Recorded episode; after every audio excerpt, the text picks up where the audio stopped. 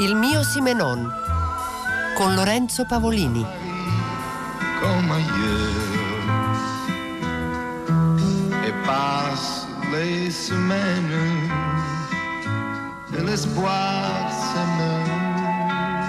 Buon pomeriggio e benvenuti, siamo a una nuova puntata e trasmissione su Georges Simenon a 30 anni dalla morte, siamo a Milano in questo momento nei nostri studi di Corso Sempione di là del vetro Daniele Bulgherini, accanto a me Matteo Codignola, editor eh, di Adelphi, traduttore, Mordecai Rickler, McGrath, tantissimi autori di lingua inglese, ma eh, vogliamo parlare con lui di Georges Simenon che conosce da molto vicino, partendo un po' da questo gioco che stiamo facendo con i nostri interlocutori, i nostri ospiti per eh, scegliere una prospettiva all'interno del mare magnum dell'opera di Georges Simenon, gli chiediamo eh, di provare a scegliere un romanzo che potrebbe essere un suo preferito, che comunque ci serve per aprire con lui un discorso. Buon pomeriggio a tutti, eh, il, il, romanzo che mi viene naturale di, di, scegliere è anche il primo di Sinon che mi è capitato di leggere molti anni fa ed è Le finestre di fronte. Ne potrei scegliere molti ma per una questione di, non solo di, in parte di gusti personali, in parte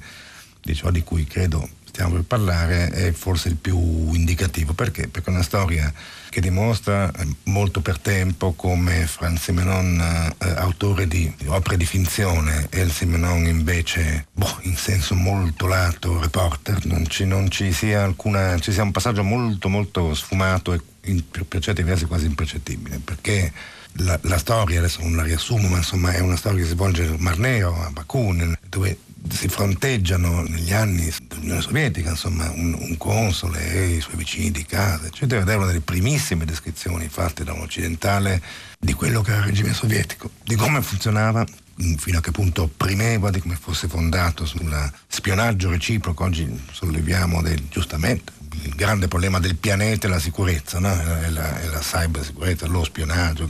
È una cosa che l'Unione Sovietica, non solo lei, ma insomma certamente aveva anticipato e portato a una certa perfezione, solo che nel 1933, quando il romanzo è stato scritto, non si diceva, eh, si diceva tutt'altro l'Unione Sovietica, eh, in tutta Europa e, e fuori dall'Europa.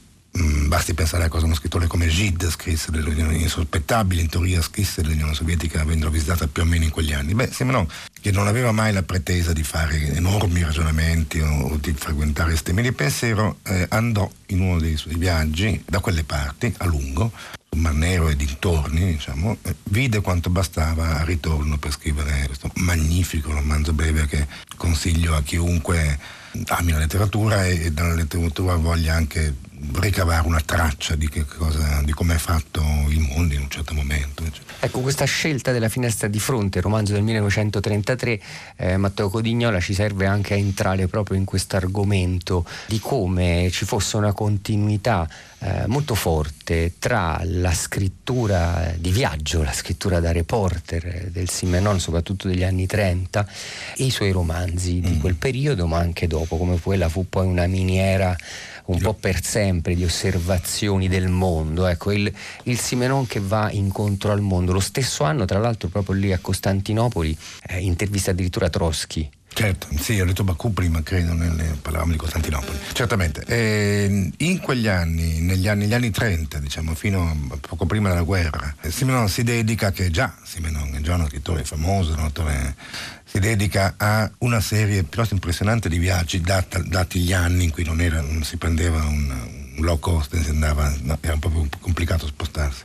E viaggia mezzo mondo, viaggia in Unione Sovietica per l'appunto, viaggia in, nel, nell'ex impero ottomano, poi in quella zona lì, nell'Europa dell'Est, nei paesi scandinavi, in Francia molto a lungo, nel Mediterraneo come stiamo per vedere, mm, ma non sono viaggi di un turista, Simenon non faceva nulla tanto per farlo, aveva delle idee molto precise, tant'è vero che metteva a punto un'idea di, di un viaggio piuttosto lungo, non parliamo di toccate e fughe, parliamo di quasi soggiorni.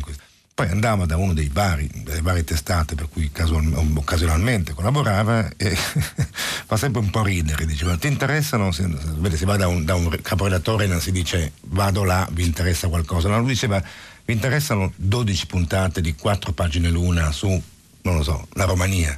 E naturalmente gli dicevano di sì, ecco, e quindi per questi viaggi partiva con la penna e con la macchina fotografica allora in mano, sapendo cosa cercava. Cercava naturalmente di, di capire qualcosa del, del, del vasto mondo, ma soprattutto al tempo stesso cercava in parte quasi del tutto, sapendolo, materiale perché, per quello che poi avrebbe scritto. Di fatto da questa stagione, di questa lunga stagione, queste stagioni diciamo, ricavò moltissime delle cose che poi ritroviamo nei suoi romanzi di la più varia ambientazione. Eh, ho dimenticato la Polinesia, i mari del Sud, poi dopo la guerra degli Stati Uniti, insomma... L'Africa. Mm, L'Africa, sì, certo, sì, adesso ho letto delle cose. Cioè. No, no, ma qui era, era proprio per eh, aprire questo orizzonte che nel, sicuramente per i lettori di Simenon mm. eh, è nuovo. Voi, Adelphi sta appunto, è alla vigilia della pubblicazione, ha cominciato quest'estate proprio di molti delle raccolte raccolte di suoi sì. reportage, quindi scopriremo. Che sono credo una, una, quasi un, un, inedito per l'Italia. Insomma, un inedito, quasi un inedito. Io sono riuscito a trovare una piccolissima casa editrice molti anni fa, aveva ripubblicato l'intervista a Trotsky che è del 33, eh, mi diverte leggere l'incipit per eh, confermare quanto diceva Matteo Condignola, non faccio non, dice ho incontrato dieci volte Hitler al Kaiserhof quando teso e febbrile già cancelliere portava avanti la sua campagna elettorale. Ho visto Mussolini Mussolini contemplare infaticabile le sfilate di migliaia di giovani uomini e a Montparnasse una sera ho riconosciuto Gandhi in una sagoma bianca che avanzava rasente i muri, seguita da giovani donne fanatiche. Per avere un incontro con Trotsky, eccomi su di un ponte più brulicante del Pont Neuf parigino che unisce la vecchia e la nuova Costantinopoli, Stambul e Galata perché mi sto lasciando andare all'impressione di una domenica di bel tempo sulla Senna, dalle parti di Saint-Claude, di Bongival o di Poissy? Non ne ho idea. Ecco, un Simenon che molto spesso istrionicamente mette in scena questa idea di non sapere bene dove, dove è destinato. Se c'era una cosa che sapeva era, era dove era destinato. Eh. È, è, impressionante, questo mi ricorda una, una, stagione in cui era comune anche per Fleming, eh, che faceva giornalista stesso, negli stessi anni, e fra l'altro era un collega e conoscente, dice una, una, delle cose che un giorno pubblicheremo è un strepitoso dialogo a due Fleming Simenon sul loro mestiere, insomma. E un altro inviato particolare che arriva a un passo di intervistare Stalin, poi non era la cosa più semplice del mondo. Comunque, a parte questa parentesi, sì. Eh, il Mediterraneo in barca, Matteo Codino, che è stato il primo dei piccoli libri. Sì, eh, abbiamo scelto, potevamo sceglierne altri, ma insomma abbiamo scelto questo per cominciare da, da, da vicino a noi. Ecco. Il Mediterraneo è una, una, la storia di una, di una, lunga crociera in goletta, eh, affidata al vento, quindi ai, ai, capricci del vento, senza programmi, perché in vela è abbastanza difficile farne. Compiuto nel 1933 su una barca piccola che non si è procurato e di cui era molto molto fiero. Prende tutto il tempo che, che ci vuole e tocca parte da Porcherol, che era in quel momento una seconda casa, tocca l'Italia, to- segue più o meno la costa, segue eh, quindi Sanremo, Genova, l'Elba, eh, poi la Sicilia, poi la Tunisia, poi Malta, inutile un po' spazio, ma insomma fa una rotta abituale anche ai croceristi di oggi più o meno, solo che quello che vede prendendo terra e a bordo è il Mediterraneo del, del 33, che era un posto inquieto quanto oggi, lui riesce come sempre, è sorprendente, le tante cose che sorprendono è la rapidità, di, se uno ascolta e legge un Maigret si stupisce ancora di con quante poche parole lui riesca a, a costruire un'atmosfera, un personaggio, un luogo, eccetera. Nel, negli scritti di viaggio è esattamente la stessa cosa, lui può anche scendere a terra dieci minuti o non scendere affatto e appunto di, di, di Nizza o Piombino, di, di dove tocca, capisce quanto basta. Magari sbaglia, perché poi era un uomo, non era, abbiamo detto prima, un teorico, però un uomo non privo di idee e opinioni, quindi spesso spara un pochino e si porta dietro una parte delle idee, dei, dei, così, anche dei giudizi, dei pregiudizi tipici del suo tempo, ehm, che a volte oggi il tempo mare. stesso sono pagine, adesso non per appunto riportarlo alla, cronaca che, che, non si adatta, però se si legge un passaggio casuale che, sul quale mi è caduto l'occhio, su barconi pieni di disperati che girano per il Mediterraneo in cerca di un lavoro, chissà, sbarcheranno chissà dove, arrivano chissà dove, senza un passaporto, senza una cittadinanza, senza una patria. Beh, insomma, o uno è sordo o qualche eco con quello che ci accade intorno lo coglie. Mm. Matteo Codognola, prima di parlare del Simenon fotografo, perché eh. tra l'altro questo piccolo libro Mediterraneo in barca è corredato delle foto scattate da Simenon durante quel viaggio sulle coste del Mediterraneo, ecco, mh, mm, ci parla di un viaggio per acqua, i viaggi per i canali sono stati proprio il, il, tipo di viaggio con il quale forse è nato anche, almeno lui racconta che proprio durante un viaggio sui, nei canali del nord escogitò la figura di, del commissario Maigret. Beh, perché Maigret è, viene da quel mondo lì, viene dalle birrerie sull'acqua, dalle chiuse, le chiatte, quello è un mondo che oggi si visita comodamente appunto in crocerine organizzate, ma che allora era, forse qualcuno di noi ancora fatto in tempo a vederlo quando questo non accadeva, perché come chissà, chi conosce un pochino la Francia esiste ancora ed esiste più o meno com'era, fra l'altro, nel, se uno si immagina negli anni 30, nelle nebbie, nel freddo, insomma è tutto un intero mondo che lui visitò due volte perché lui scrisse una prima una prima resoconto di un suo viaggio, di un suo spostamento, insomma, di un suo soggiorno sulle, sulle barche, sulle chiatte. Sì, la chiatta eh? Giselle. La chiatta Giselle ed era, e, e, come dire, venne talmente bene che pochi anni dopo una rivista gli chiese di rifarlo con un fotografo, con un fotografo al seguito. Ecco, ecco il fotografo al quello... seguito, che poi in questo caso credo che sia nel futuro rapporto di Simenon con la fotografia.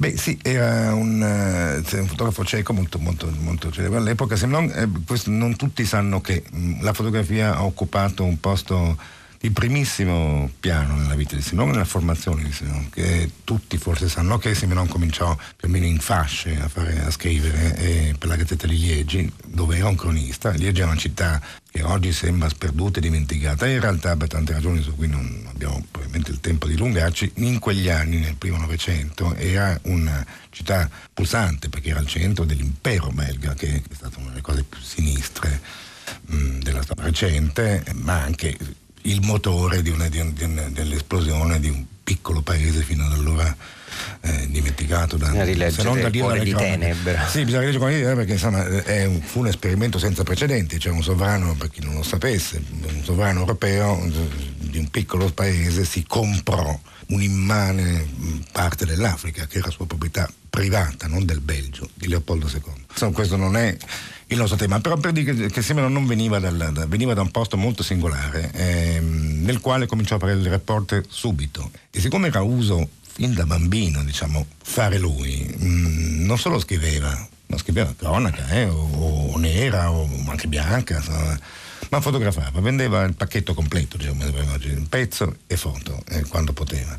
Quindi fotografava, da giovanissimo cominciò. Non solo fotografava, scattava, sviluppava le fotografie, aveva una specie, ha sviluppato una specie di, di passione per quell'aspetto materiale della, della, della, fotografia che prima del digitale era così importante per i fotografi, no? per la camera oscura, i bagni di sviluppo e tutte queste cose qui. Ne andava pazzo, molto fiero anche proprio. No? Di fatto, nei viaggi che abbiamo fatto fino adesso, per molti, molti, molti anni, eh, fotografò compulsivamente, o perlomeno metodicamente. Insomma, tutti i viaggi di cui abbiamo parlato sono documentati dalle sue foto, ai suoi testi, che erano mm, regolarmente pubblicati nelle, nei, quasi sempre nei pezzi che poi, che poi mandava ai giornali. E sono foto, credeteci o no, di altissima qualità, di altissimo interesse. Naturalmente parliamo di un dilettante, però tanto aveva avuto buoni maestri. Una cosa che forse non si sa, che fra le mille, lui ebbe un periodo, un periodo a Parigi conobbe tutti e Parigi era inevitabile, visse insieme lui che era considerato uno scrittore popolare di, di intrattenimento, eccetera, vi sentiamo la crema dell'avanguardia, delle avanguardie che era difficile a Parigi non sbatterci dentro. E come lui non solo li sfiorava, ma ne era amico, li viveva insieme, eccetera. È una delle tante cose che a un certo punto fece per un, per un editore eh, eh, così eh, ardito, fu eh, insieme a Jean Krull, che una, era una grandissima fotografa tedesca che lavorava a Parigi in quegli anni, molto radicale, diciamo, fu tentare la via del fotoromanzo, fece, fece, fecero insieme. Fotoromanzi di Simenon. E ne fecero uno, il progetto era per molti, ma ne fecero uno il, in onore del quale addirittura Simenon organizzò sulle famose feste sul barcone, sulla chiatta, sulla Senna, in cui arrivava l'intera città che, che leggeva, scriveva, dipingeva, fotografava, eccetera.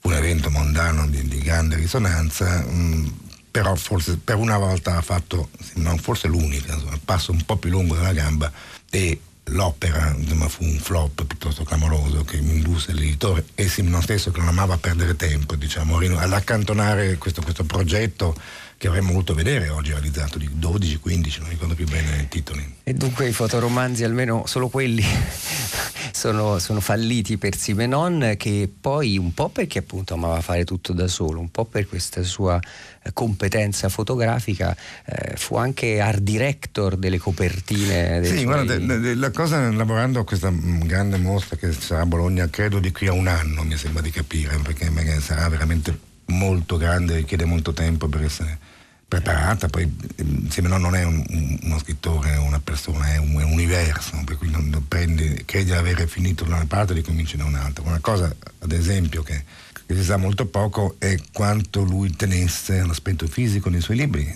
Sempre nel, passa nella testa l'idea che fosse uno scrittore, no, scriveva mh, mm, tanto al chilo, consegnava, incassava, passava al prossimo. Manco per niente. Cioè non, non, a partire da questa sua passione per la fotografia, la prima serie di, di Maigret a un certo punto si stufò di vederlo uscire così e decise che doveva avere un certo tipo di copertina ed avere in copertina fotografie.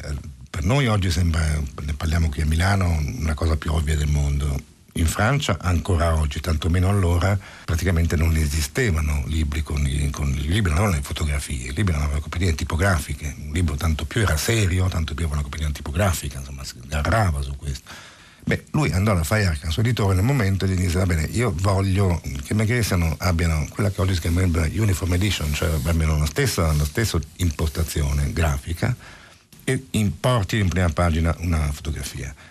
Ma diceva, no, io scusate, so di chi, e chi? E fece nomi di alcuni scavezzacolli con cui passava il tempo, una Marray, l'altra Duano, insomma oggi so, non, non, nessuno di noi può permettersi neanche una, una stampa, ma insomma allora erano dei ragazzotti un po' così vivaci che giravano nel, nel banlieue qualche volta in centro a fare... Beh, Marray non è chiarissima la paternità di un paio di scatti, ma insomma insieme non impose le foto che dovrebbero essere sue. Quando non fece molto di più, per Meghere il Barbone, cosa fece? È, è quasi oggi, pensato già oggi, nella scena attuale, io andassi da un editore o qualcuno venisse da noi con questa proposta chiameremmo qualche ufficio sanitario preposto al trattamento delle persone che non stanno in una forma di safari, mi sembra di un tipo di barbone. Quindi da noi io andiamo, eh, cerchiamo, facciamo noi, sappiamo. Eh, andarono sulla Senna per notti e notti fino a trovare un barbone fotogenico, diciamo, e disponibile. Lo portarono in studio perché non si accontentava neanche di una foto dal vivo, dal, dal, di strada, diciamo, no, voleva una cosa fatta in un certo modo.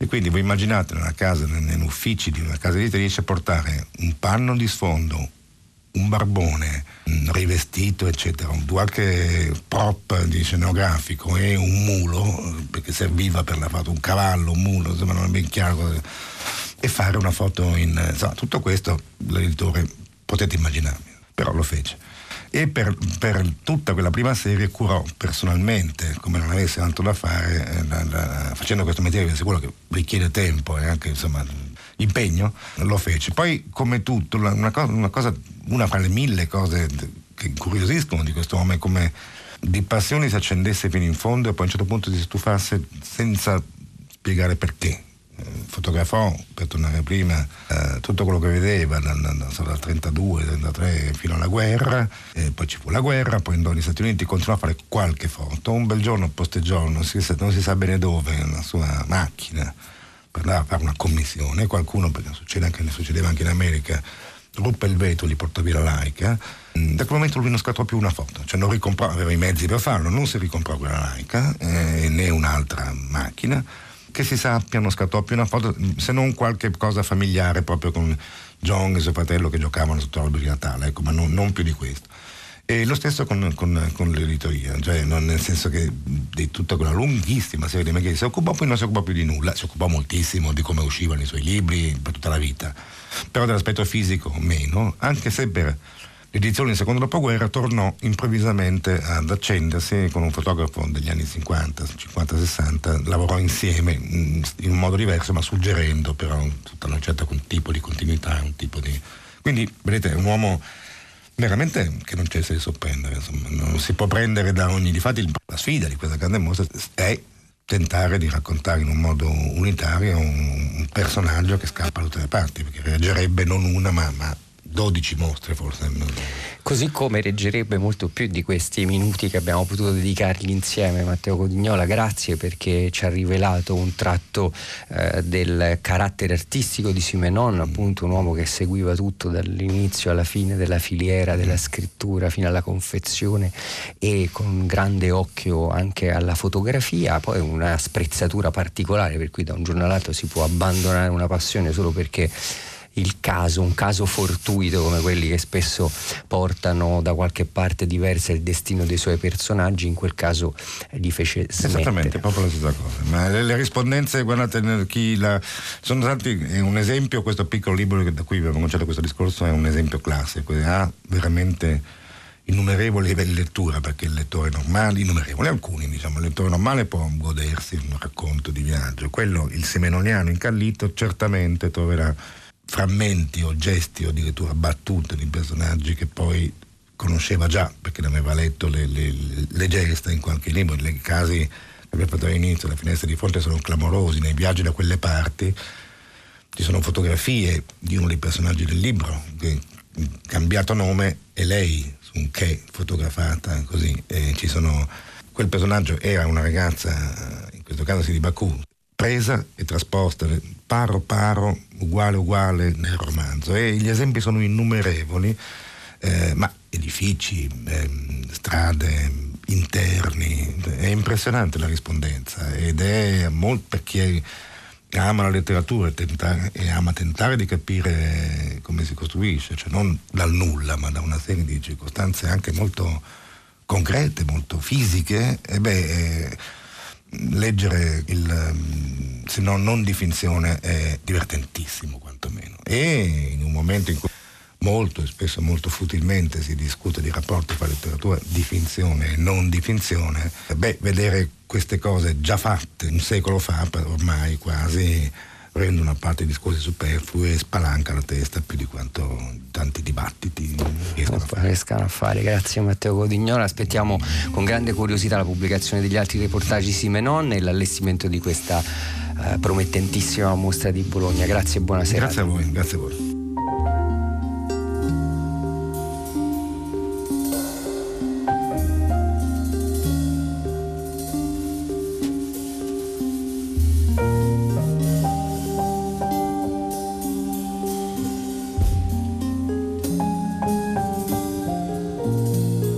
Note di quella che per noi è la sigla del programma, la rielaborazione e il riarrangiamento di Roberto Gatto e Danilo Rea del brano di Luigi Tenco, Un giorno dopo l'altro, Le temps fil séjour, che è eh, anche la sigla del nostro programma, ma soprattutto era la sigla della seconda serie del Megret televisivo. Abbiamo raggiunto al telefono a Napoli Mariano Bellopede, pianista, compositore, arrangiatore che i nostri ascoltatori conoscono, sì certo, Napoli abbiamo detto, è stato ospite eh, di Zazà, ma lo conoscono anche come pianista jazz. Lo salutiamo, buon pomeriggio prima di tutto. Buon pomeriggio Lorenzo, ciao a tutti. E buon pomeriggio Mariano Bellopede. Siamo eh, in collegamento con lui anche perché e soprattutto perché in questa occasione ha realizzato un eh, concerto simenoniano che eh, si è tenuto a Milano ai frigoriferi milanesi che stanno dedicando una rassegna nei 30 anni della morte di Simenon al grandissimo autore belga eh, con degli incontri e eh, uno di questi incontri è stato proprio il concerto di Mariano Bellopede intitolato eh, Il viaggiatore eh, di terza classe, perché Mariano hai eh, realizzato un repertorio, hai pensato a un repertorio di brani pensando a che tipo di viaggiatore è stato George Simenon. Sì, sì, sì, sì, sì, è una delle cose che più mi ha incuriosito della vita di Simenon più che della, di, di Simenon scrittore. Quello che mi, mi, è piaciuto, insomma, che mi ha incuriosito è il fatto che Simenon abbia cambiato nella sua vita 33 residenze. Questa cosa eh, insomma, per uno che, che, viaggia, che si sposta e che decide in un periodo della vita di vivere in un luogo, poi in un altro, anche per lunghi periodi, non è scontata. Cioè, cambiare residenza mi ha dato quasi dire, la sensazione che Simenon volesse vivere a fondo quel posto, quel luogo, volesse metterci radici, volesse approfondire. Il i luoghi che frequentava. Per il mio recital ho, ho, scelto una serie di brani, ovviamente collegati ai luoghi frequentati da Simenon, quindi eh, brani ovviamente di inizio Novecento, quindi delle canzoni francesi, canzoni americane, ma anche ovviamente canzoni italiane, anzi il, il concerto inizia proprio con una mia rivisitazione di un giorno dopo l'altro di Tenco. E l'ho diviso in blocchi, blocchi ovviamente spiegati da me, insomma raccontati da me eh, attraverso aneddoti della vita di Simenon, dei suoi romanzi, sia della vita che del, della sua produzione artistica. Mariano Bellopede, tra i luoghi visitati dal viaggiatore Simenon, che non era certo un viaggiatore di terza classe, ricordiamo che no. Maigret e il viaggiatore di terza classe è il quarto romanzo della serie che dedica sì. alle investigazioni, un romanzo anche quello dei primi anni 30 che aveva anche un altro titolo molto più lugubre, sì, l'impiccato, l'impiccato, di San Folien, che sì, Mariano sì. Bellopede forse sa che è ispirato a una vicenda veramente Vera, vissuta da, dal giovanissimo Simenon quando faceva parte di una, una confraternita. Sì, una piccola setta segreta che si chiamava la Clac, che era ispirata al libertarismo romantico, che però poi fu sciolta proprio quando un giovanissimo poeta che ne faceva parte, Joseph Klein, si impiccò proprio al portone della chiesa di Saint Folien. Da lì viene eh, il romanzo che poi è diventato il viaggiatore di terza classe. Ma forse uno dei luoghi della Terra, uno dei continenti che meno colleghiamo a Simenon è l'Africa. Eppure, è l'Africa, sì. Eppure lì fece un viaggio molto importante per lui. Assolutamente, un, un, viaggio che fa nel 32 insieme alla moglie per diversi mesi, per 7-8 mesi se non ero, se non ricordo male, eh, viaggio del quale abbiamo numerose testimonianze sia nei suoi appunto appunti di viaggio, ma soprattutto negli articoli di giornale che poi lui scrive per la Gazzetta di Liegi, che è uno dei quotidiani per i quali lui lavorava da giovane in quegli anni. Io ho dedicato l'ultimo blocco di questo mio concerto proprio al Simenon, eh, lo, lo chiamo il blocco africano, eh, il Simenon appunto reporter. E tra l'altro è interessante perché in, questo, in questa fase, insomma, da questi scritti esce fuori anche una visione eh, come dire, sociale, politica di, di Simenon che probabilmente in altre cose non, non, non, viene fuori. Si emerge di meno, mentre il giudizio sul colonialismo sì, eh, fu molto severo. Ecco, qui molto ho uno stralcio severo. di un articolo che dice proprio che ricordo conserveranno di noi i neri, ci saranno grati eh. delle reti ferroviarie che sono costate a loro un uomo per traversina, parla della ferrovia del Gabon e conclude molto duramente questo articolo dicendo l'Africa prima o poi ci risponderà merda e farà eh. bene. E tra l'altro anche molti, alcuni romanzi subito successivi eh, in quegli anni passa appunto Simenon da raccontare a volte per romanzi popolari con eh, con lo pseudonimo in precedenza aveva raccontato anche l'Africa senza esserci mai stato, poi dopo in Colpo di Luna, in altri suoi romanzi, anche il primogenito dei Fershaw, eh, l'ambiente coloniale diventerà presente e conosciuto da molto vicino. Ma ci diceva Mariano Bellopede e ci salutiamo con lui se ci presenta eh, uno di questi brani che ha dedicato alla, al Simenon africano. Eh, sì, eh, diciamo il Simenon africano è collegato poi a un altro mio progetto musicale, questo è il motivo per il quale eh, probabilmente hanno scelto me per fare questo recital, eh, perché io porto in giro da anni anche un altro mio progetto sul Mediterraneo, eh, un progetto per il quale ho scritto dei brani tutti ispirati alla storia recente del Mediterraneo e ho trovato numerose affinità proprio con questo periodo di Simenon. Eh, tra i vari brani insomma, c'è questo Jasmine Elegy eh, ispirato e dedicato alla rivoluzione dei Gelsomini. E, insomma, che mi sembra una delle tante conseguenze di questo colonialismo del quale parlava Simenon già nel 1932 un respiro lungo. Grazie eh, Mariano Bellopede. Grazie a te. E sulle note della sua Jasmine Elegy che useremo come sigla, Lorenzo Pavolini saluta gli ascoltatori di Radio 3 con i suoi compagni di curatela Federica Barozzi e Diego Marras. Vi dà appuntamento a sabato prossimo per un'altra puntata del nostro Simenon e vi augura buon ascolto con i programmi di Radio 3.